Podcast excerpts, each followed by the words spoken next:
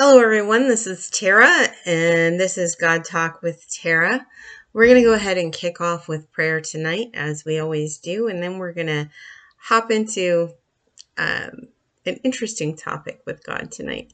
Father God, thank you so much for all that you do. Thank you for your grace, for your mercy, and for your love. Thank you, Father, for your provision. Lord, I pray tonight that you would open our ears to hear your words, that you would give me your words to speak, that you would make me small, Father God, and amplify who you are, that we would hear your word, Lord God, and that it would help us to understand who you are in our lives and what it means for you to be our God and our Lord and our provider and our healer and comforter, mm, our all in all. Father, your word has so many ways of describing your abundance and your grace. And we so frequently misunderstand it one way or another. And just, Father, I pray that you would give me words to be clear tonight, that you would help us to hear what it is that you have to say. We thank you for that in Jesus' name and by your Spirit and all for your glory. Amen. Um, so it's been a weird day. That that seems to be a common theme in it's always a little bit of a weird day when you're following God, I think, um, which is awesome and wonderful. My my daughter, I told her she was a, or my granddaughter, I told her she was a weirdo tonight, and she was very sad. She's like, I get picked on for that, and I'm like, don't don't be getting picked on. I find that to be a um, a compliment. The world thinks that it's it's not good to be weird, but quite frankly, God is strange. He is supernatural. He is outside of our ordinary. And he sees things and does things in ways that we don't really comprehend. So they leave us in awe. But it's not that they're abnormal or um, against what we know, it's that there's something higher and more and better. And so I'm Going to talk a little bit tonight about the concept of provision. And it's really interesting because I want to say that this came from the wake up call this morning with Dan Wilt, and to some degree it did. Um, we were discussing the concept of generosity and the understanding that everything we have belongs to God. And if we understand all of our possessions, um, whether that is the house that we live in, the food that we eat, and the car that we drive, or whether it is the family that God has gifted us as people to love in our lives and that we have been given the responsibility to steward those relationships. If we understand that all of that, including ourselves, our time and our talents, our treasures, our people, all of it belongs to God and we have it on loan. We have it because He has given it to us um, for his purposes and his time. And when I say purposes and time, a lot of times we think practicality, right? So he gives us these things to be practical, and so we must not be um, wasteful. And to some degree, we want to be mindful and not be wasteful, but God is a God of abundance and He loves us. He does not desire us to walk around in a mentality of scarcity where we do not take joy in the gifts that He's given us, whether that is the people that He has placed in our lives and in our path, or whether it is um, the money that He has, has paid us for jobs done or that has come by other means whatever it is that God has given us, He intends for us to take joy in it because joy is a part of who God is and it's a part of who He has created us to be. We look at the fruit of the Spirit in Galatians, and joy is right up there with love and peace. It's right there at the beginning. Joy is a function of our maturity as disciples of Christ and as followers of God. And so if if our goal is to take joy in life in general, then we should have joy in the gifts that our Father delights to give us. Um, at the same time, not all of the gifts are going to be tangible and not all of them are going to be spiritual. And we have this really hard time as human beings. We tend to want to either be super, super duper focused on the physical aspects of our needs and God as provider. And when we get like that, we wind up with what a lot of people call the prosperity gospel, where it's all about naming and claiming what you think God is supposed to be giving you. Um, and it becomes a lot about a bigger house and a bigger car and a lot of other tangible physical things. And the basis for that kind of mentality comes from scripture. It's not that it's unbiblical to have those thoughts that God is your provider when it comes to those things. Um, because God does provide in scripture in multiple ways, and sometimes He provides very extravagantly in a physical sense. Um, but at the same time, our physical stuff is not really the point of our existence here on earth. It's there as a tool in a lot of ways. And yes, we are to take joy in it because we are to take joy in our lives and the things that God calls us to do, even in our struggles and our trials and our difficulties. So we know that joy is not dependent on the things we've been given, right? Um, and then we flip to the other side of that in, in pushback and response to getting out of balance toward the physical aspect of things. And God's provision is all about the spiritual aspect. God is our, our provider and He will comfort us and He will love us and He will heal us emotionally and mentally and spiritually and He will support us when we are struggling as we sit in our poverty and we sit in our abject misery physically speaking and and God doesn't do physical things. That all of the talk in scripture about provision and physical manifestations of the power of God is simply allegorical and not really meant to be taken literally that God will do those things for us. Um, and oftentimes we don't think in those ways out loud. In other words, you don't probably walk around in your life thinking to yourself, well, God doesn't actually do healing. And so I'm not going to expect him to actually do healing. I'm going to ask him to heal me, but really I'm going to go take my aspirin. Um, or you know, God doesn't really do provision. I'm going to ask for his provision, but then I'm going to go looking for a second job so that I can pay my bills. Now, I have to tell you, there's nothing wrong with getting a second job. There's nothing wrong with taking your aspirin unless you're me and God says don't. Um, but the fact of the matter is, is the underlying assumption that God did not mean those things when he said he would provide is a serious problem in today's church. And it's a serious problem that we have because when we don't believe in our heart of hearts that God is our provider, that everything we have physically comes from Him, that none of it belongs to us and none of it is actually ours by our own effort. See, this is a real problem for us here in the United States. We have it in our minds that the things that we have, we have because of our own effort. That we have our house because we went and got a mortgage, we worked really hard, we built a great credit rating, and so we could go buy a mortgage and then we could go get a house.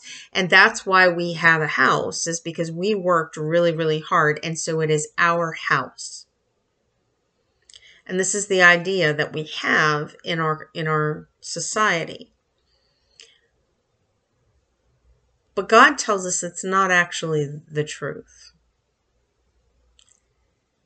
It's what we think, but it's not actually the truth. God gives us everything we have. And had he not chosen to give you whatever house or car you have, you would not have it. And when he chooses to remove it from you, you will not have it. And that is a, a difficult thing for us to understand, but it's something we really have to come to. And I'm going to kind of explain why at, at, as we move on. But first, I want to look at the actual scripture that, that tells me that this is true. Okay.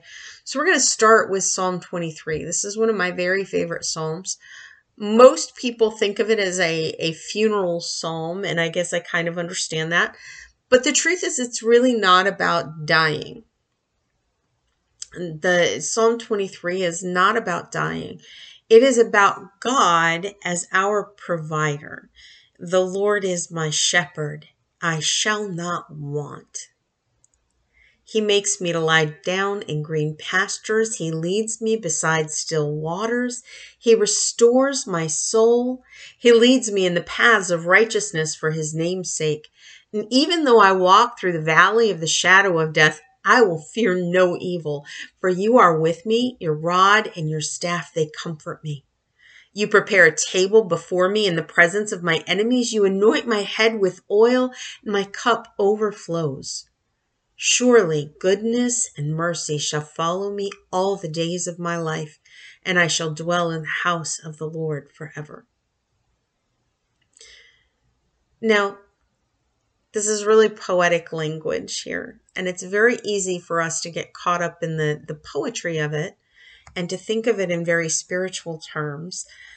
But when we look at what David is writing about here with the Lord as his shepherd, and we remember what David has gone through in his life, where he's been on the run and God has sustained him with people who warned him when his enemies were coming with places where he could get food and where him and his men could be safe. Um, he he provided for David throughout his whole life. And sometimes that was a provision of courage and encouragement and and guidance to David. But sometimes that was a very physical thing. It was bread and it was a sword and it was a stone that went into the head of a giant and it was oil that was poured out over him to anoint him as king. And it was a family and children to come after him in a succession. And it was the building up of Jerusalem and it was the conquering, physically conquering his enemies. God was David's provider. And when you read the psalm here, David is talking about how God was his provider. So God was his shepherd. He watched over him and he protected him. When he talks about lying down in green pastures, that was food for the sheep, right?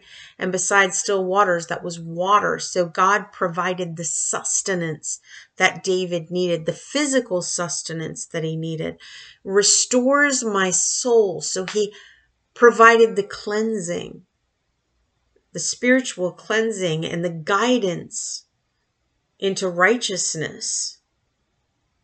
He provided David with the name of Yahweh, and then he protects him as he walks through the valley of the shadow of death, as he walks before his enemies. God's rod and his staff are there to guide him where he needs to go, to keep him on the path that will keep him safe, and to protect him against the things that will come against him. And then not only did God give him grass and the, the, the waters, which is sort of like a normal daily sustenance, God actually prepares a feast for him, is what this looks like, right? This preparing a table before me in the presence of my enemies. He prepares a feast. He is extravagant with David in front of his enemies to anoint him as king, to allow his enemies to see that the Most High God, in the midst of his struggles, in the midst of his trials, in the midst of his trouble, and in the dangerous places, that the Most High God has provided him with everything that he could possibly need extravagantly. Okay, so that's the picture that is painted by this particular psalm.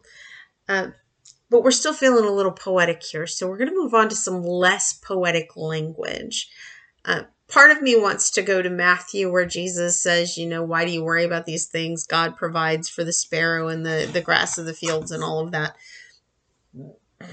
But I'm going to come to a different place about Jesus in a minute. First, we're going to go back a little ways. We're going to go into Exodus.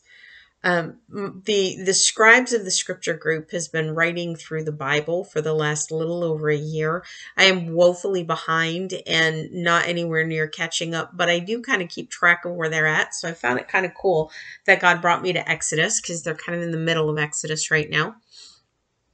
And where God brought me is in Exodus 16, the Israelites have just passed through the Red Sea. God has drowned the Egyptians. He he parts the Red Sea and the Israelites walk through on dry land. And after they get to the other side, the Lord allows the sea to come back and drown all of Pharaoh's army. And so not only has he delivered the Israelites out of slavery in Egypt, he has annihilated their enemies. And he has brought them into um, this new place on the other side of the Red Sea where they are safe from their Egyptian slave masters. And the people are grumbly. So first they're upset because they don't have water and and God shows Moses a, a stick to throw in the um, the waters of Marah and and it turns it from being bitter to being sweet.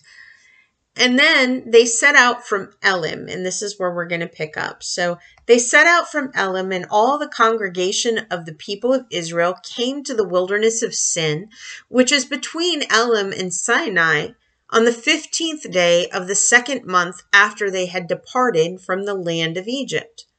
And the whole congregation of the people of Israel grumbled against Moses and Aaron in the wilderness.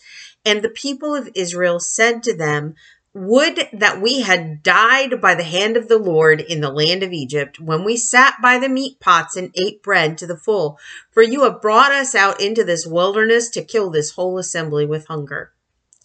Now remember this. These are the same people that, you know, a couple months back before this had been crying out to God at the oppression of the Israel or er, of the Egyptians um, and how horrible the Egyptians had been to them. They were crying out to the Lord, crying out for deliverance, and the Lord now has delivered them. And a very few short days later, they're grumbling about that God should have just let them die in Egypt. It would have been so much better than being out here being hungry. And so the response is the Lord said to Moses, Behold, I am about to rain bread from heaven for you, and the people shall go out and gather a day's portion every day, that I may test them, whether they will walk in my law or not. On the sixth day, when they prepare what they bring in, it will be twice as much as they gather daily.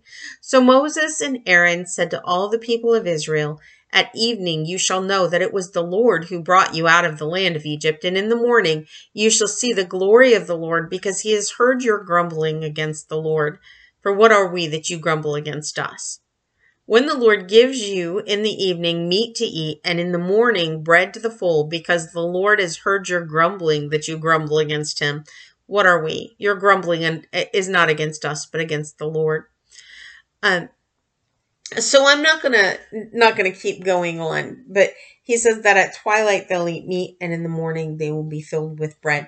And so the Lord in the evening he brings a bunch of quail over that covers the camp. And then in the morning, he sends manna from heaven that's like the finest flake like food that they can make into bread or cakes or um, all sorts of different ways of cooking this manna and preparing it for them to eat. And so the Lord, in response to the need of the Israelites, provides them with food. And he doesn't just provide them with any food, he provides them with both meat and bread in the form of manna. And he provides it in a way that allows them to have it every single day, including enough for them to take a Sabbath on the day he has commanded them to take off. And he does this for 40 years. Now, I'm not going to go to the end of this, but he does this for 40 years. He provides the Israelites with manna from heaven and with meat for them to be able to eat and for them to be able to thrive in the wilderness with all of their flocks. The Lord has sent them out with all sorts of stuff. Now, remember too that He sent them out of Egypt with gold and silver that they had asked for from their neighbors. Their neighbors gave them gold and silver. They took all of their flocks with them. They took all of their possessions with them when they left Egypt. And now the Lord is providing them with their daily bread every single day. And He promises to do this until He brings them into the promised land. And then when He brings them into the promised land, we fast forward this story of the 40 years, He brings them into the promised land and they begin to eat the fruit of the land that the Lord Lord has given them. They don't have to wait to plant it, they don't have to wait for it to grow. They begin to eat the fruit of the land that is already there and present and ready that the Lord gives them when He brings them into this space. And so we have a very physical response from God to the Israelites that gives them a very physical provision for their needs. Now, God had also said in the chapter previous to this that he would not visit the diseases on them that he had visited upon the Egyptians as long as they followed his law. And so God has promised to preserve them physically, uh, from illness, to preserve them physically from starvation and hunger and privation, to provide for them everything that they need. And he proceeds to do this for 40 years, and then he proceeds to do it after that in the land of Israel that he had promised to give them. And throughout the Old Testament, you see God spiritually, mentally, and physically providing for and protecting his people. Uh, so we're going to fast forward to Matthew because as Christians, we're like, okay, well, we're on the other side of the law. now we got Jesus, and it works a little bit different. Um, and in some ways, that may be a little true. It does. We we don't slaughter lambs and and things like that anymore. Um, but the reality is, is Jesus was all about meeting every need of his people. And God was able to meet the physical needs of his people. So, one of the stories in, in Matthew that I always love, and it always cracks me up, but it always gives me hope when I'm in times of struggle and when I am in times of want and times of need, is this this passage here. And i love this passage because it gives us the reminder that god in jesus is still in the business of providing for the things that we need and providing for the things that that we require to do the work god has set us to doing. And so we're here at the end of chapter 17 we're going to pick up in verse 24 um, Jesus has just been out performing miracles. He's been out. Uh, the Mount of Transfiguration just transpired, and he came down and cast out the the demon from the child that had had it in it for years. Um, and as they are going on from there, uh, it says, When they came to Capernaum, the collectors of the two drachma tax went up to Peter and said, Does your teacher not pay the tax? And he said, Yes. And when he came into the house, Jesus spoke to him first, saying, What do you think, Simon? From whom do kings of the earth take toll or tax? From their sons or from others? And when he said, From others, Jesus said to him, Then the sons are free. However, not to give offense to them, go to the sea and cast a hook and take the first fish that comes up. And when you open its mouth, you will find a shekel. Take that and give it to them for me and for yourself. So, Jesus' response to a need for money. Now, it is very probable that Jesus may have already had money and he was doing this to uh, make a point with his disciples or make a point with the tax collectors. I don't know. But what I do know is that here in this space, Jesus' response to a need for money was not what we would think. Now, granted, Peter was a fisherman. Jesus could have told him to go fishing and bring his net in and go sell the fish, and then that would give them money to pay the taxes. That's not what he said. What he said is go take a hook and catch a fish, and that fish is going to have money in its mouth. As my son would say, money comes in the mail. Um, and and it's funny because he is I don't know where he is with God right now, but what I do know is that he grew up with God and he grew up watching God being faithful to our needs. And that was what he he came away with is money comes in the mail. That when we need things, when we desire things that are in line with God's will for us, God provides what we need when we come to Him asking. Um, because he does own the cattle on a thousand hills, because he is the God of heaven, because he will provide for his people. And this is the, the way that God moves.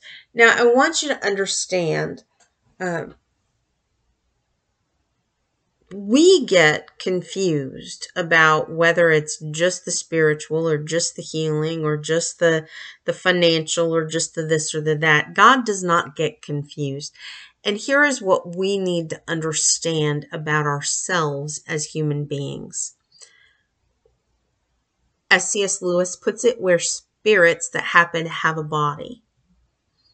But we do have a body. The Lord created us as integrated beings that have minds, that have emotions, that have a spirit and a soul, and that have physical bodies. And He created us for all four of those areas of being to work together and to thrive when all four of them have what they need. And so God provides for us in all of those ways. He provides for us spiritually and mentally and emotionally and physically. He is our Lord and Master. He is responsible for us and for what we need. He has taken that responsibility on himself. And that was the promise that he has made to his people. When Jesus says that your Father in heaven knows you need all these things that the Gentiles chase after, and he will give them to you if you seek his kingdom first. That is a promise that the Lord of heaven has made to his people that God will give you what you need as you are pursuing the kingdom of heaven, as you are pursuing what the Lord puts in front of you as the work that he has created for you to do. And so we as a people need to orient ourselves that way because if we don't, if we don't, what happens is we try to pursue the work of God and the kingdom of God in our own power and in our own ability, and it's small we will miss what God is trying to do to build his kingdom if we are focused on what we can provide in that process. Because it's not about what we can provide, it's what he provides in that process. And so if we forget that he is the one that is responsible for the physical stuff, not just the spiritual stuff, but for the physical stuff as well, then we will not pursue the things that God desires to give us. We saw that in Exodus later on when they reach the shores of the Jordan and they send the spies over to to scope out the land over there in Israel or Canaan at the time. And the spies come back and 10 of them are like look at all this massive fruit and it's going to be great. But there's giants over there and we're toast. We can't do that. There are these big people over there that are going to kick our butts. We can't go and take that land. And they ignore the fact that God had promised that that was theirs. Not only had he promised that it was theirs, he had promised that he would deliver them into it. And that he would carry them and protect them and watch over them and provide for them. And so when they rejected that, they ended up wandering in the desert, eating manna and pigeons for 40 years. Now, God still provided, but that whole generation missed out on the larger provision that God had intended for them. Now, I am not saying that all of us as Christians are going to start praying for mansions and multi, you know, $100,000 cars. That's not the point of what I'm saying. We're not to pursue earthly wealth. That's not what we're here for. But we are to pursue the kingdom of God, and the kingdom of God frequently requires large things that we can't figure out how to pay for and that we can't figure out how to provide. And we have to trust the Lord and follow his guidance and believe that he will take care of it, that he will tell us the fish to go and catch, or that he will show us the green pasture that we are to lay down and wait in, and that he will provide for us, that he will send manna from heaven to create a feast for us in front of our enemies. He is able to do those things. He is the God of the universe. He is the the Lord of creation. And all of this belongs to him. And he is able. He is able to move through his people, to move through this world, to move through donkeys, and to move through pagan kings, to bless his people in the work that he calls them to do and to love his people and to help them to know that they are beloved children of God in ways that will communicate that to the world in whatever circumstance they're in. Now, this has come up a lot today, partly with the, the wake up call, because this morning Kenny and I were talking about the questions there. And one of the questions that Dan had asked was about, you know, how would it change if we stopped talking about our stuff as our stuff and we started talking about it as we're stewards of the things that God has given us? And Kenny and I have both had a lot of experience with poverty. Um, we've had some experience with um, a car being repossessed. Not that was he was very little at the time. Uh, we've had some experience with figuring out what it means to be fully reliant on the provision of God. Because there were a lot of years in, in my life where I had to be fully reliant on the provision of God. And the more I leaned into God, the more amazed I always was at how He took care of the things we needed. Now, most of the time, it wasn't terribly extravagant. It was making sure that we had food to eat. It was manna from heaven and pigeons at night and we had what we needed to get through. And we were joyful in that. And then there were other times when he was extravagant and we had more than we needed. And in those moments, typically speaking, my response was to fund things at church or other because when he would give me things and he'd give us funding, it was almost invariably coupled with things that he had in mind for me to do with that. So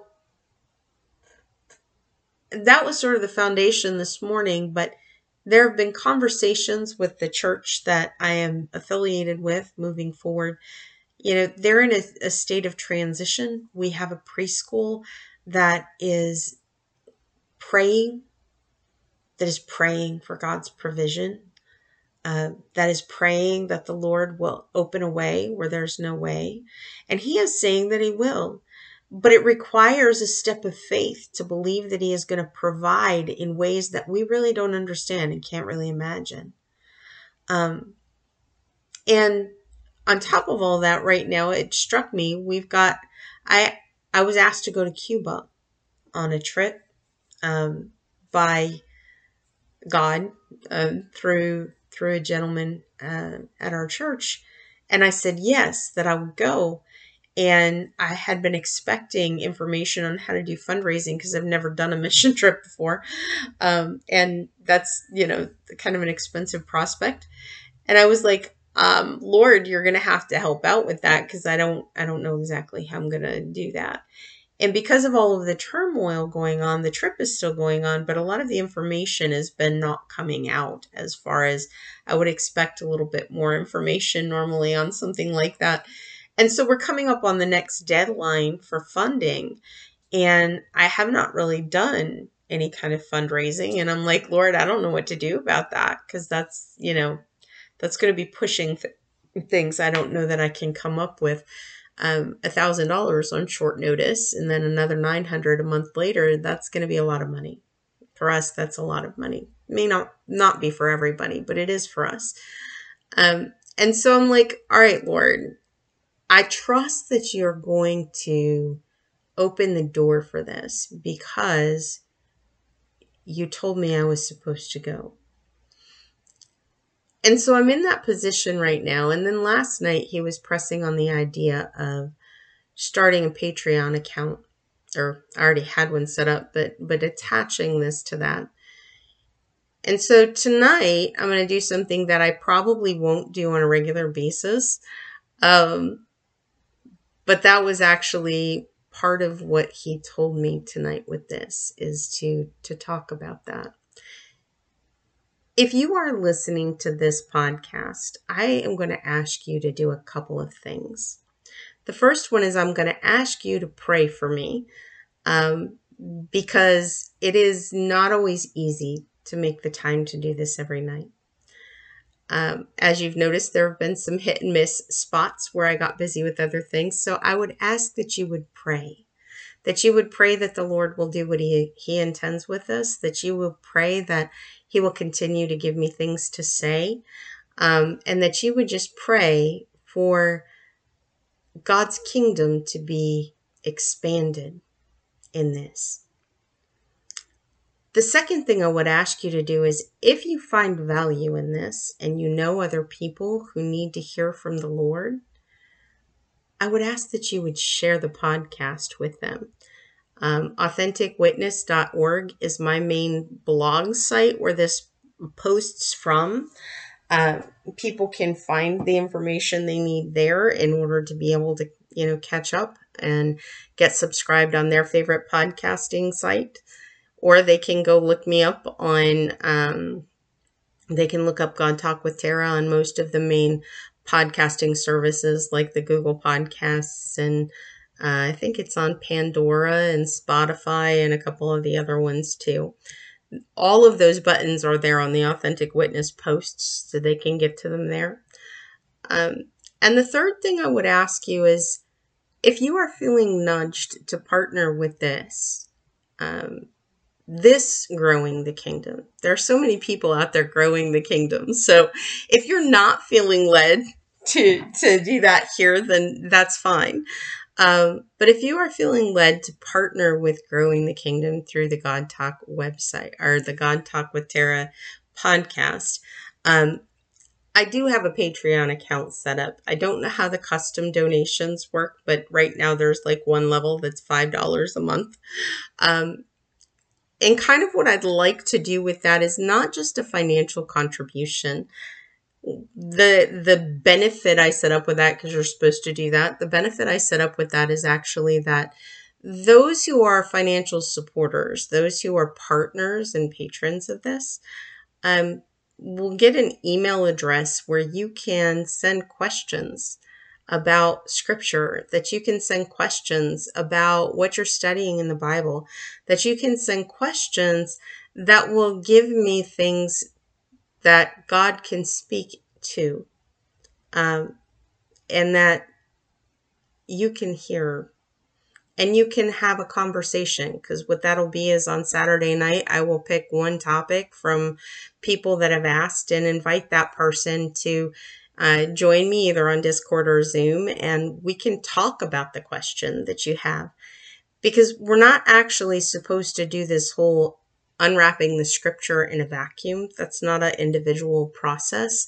It is actually something that we are supposed to do in community with one another.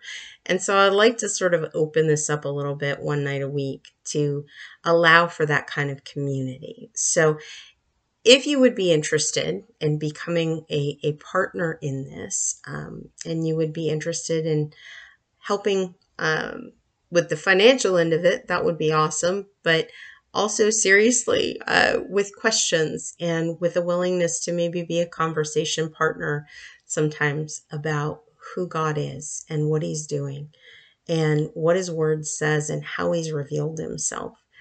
Um, I would be delighted and I'm really excited that that God placed that in my mind. I was blessed to get to go out with some of my girls for lunch this week from my women's group at the church we were at um, most recently before now, before we moved.